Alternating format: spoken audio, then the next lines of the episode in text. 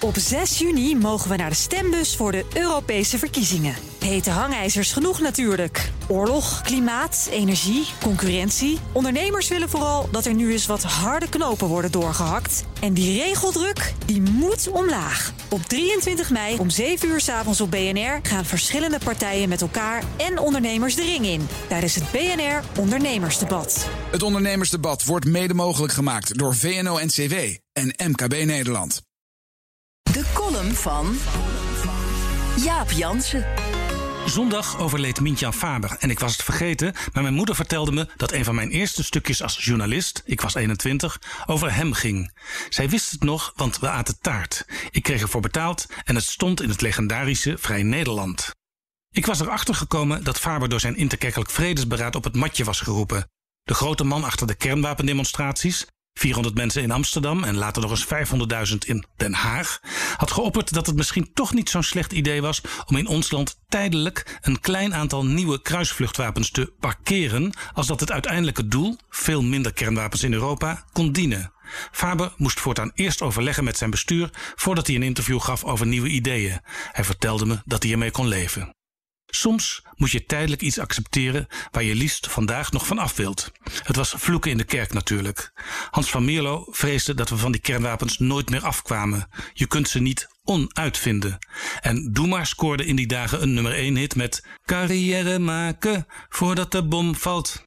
Het paradoxale van die bom is dat je redelijk safe bent als je hem bezit. Had Oekraïne hem nog gehad, dan was Poetin het land niet binnengevallen. Destijds demonstreerde ik mee in Amsterdam en Den Haag. Help de kernwapens de wereld uit, om te beginnen met Nederland. Dat laatste vond ik een beetje raar, maar ja, je moest toch ergens beginnen? Ook hier weer een paradox. Misschien is het uiteindelijk wel Ronald Reagan die het meeste voor de wereldvrede gedaan heeft. Zijn wapenwetloop putte Moskou uit. Gorbachev zag dat het communisme niet langer levensvatbaar was. In 1989 viel de muur en het aantal kernwapens in Europa werd fors verminderd. In Den Haag, dicht bij de Tweede Kamer, herinnert de laan van Reagan en Gorbachev daar nog aan. Een dikke 40 jaar verder zijn we weer heel erg bang voor de bom. Prominente Duitsers waarschuwen tegen het leveren aan Oekraïne van zware wapens. Het kan een kernoorlog veroorzaken.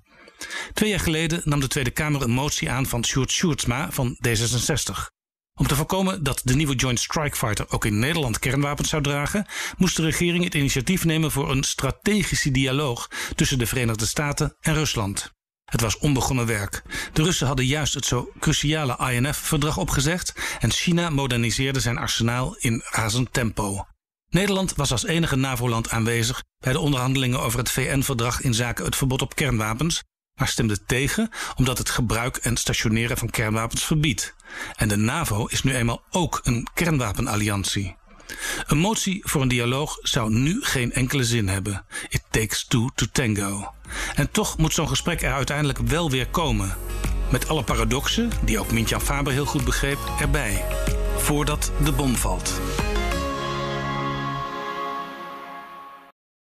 Op 6 juni mogen we naar de stembus voor de Europese verkiezingen. Hete hangijzers genoeg natuurlijk. Oorlog, klimaat, energie, concurrentie. Ondernemers willen vooral dat er nu eens wat harde knopen worden doorgehakt. En die regeldruk, die moet omlaag. Op 23 mei om 7 uur s avonds op BNR gaan verschillende partijen met elkaar en ondernemers de ring in. Tijdens het BNR Ondernemersdebat. Het Ondernemersdebat wordt mede mogelijk gemaakt door VNO-NCW en MKB Nederland.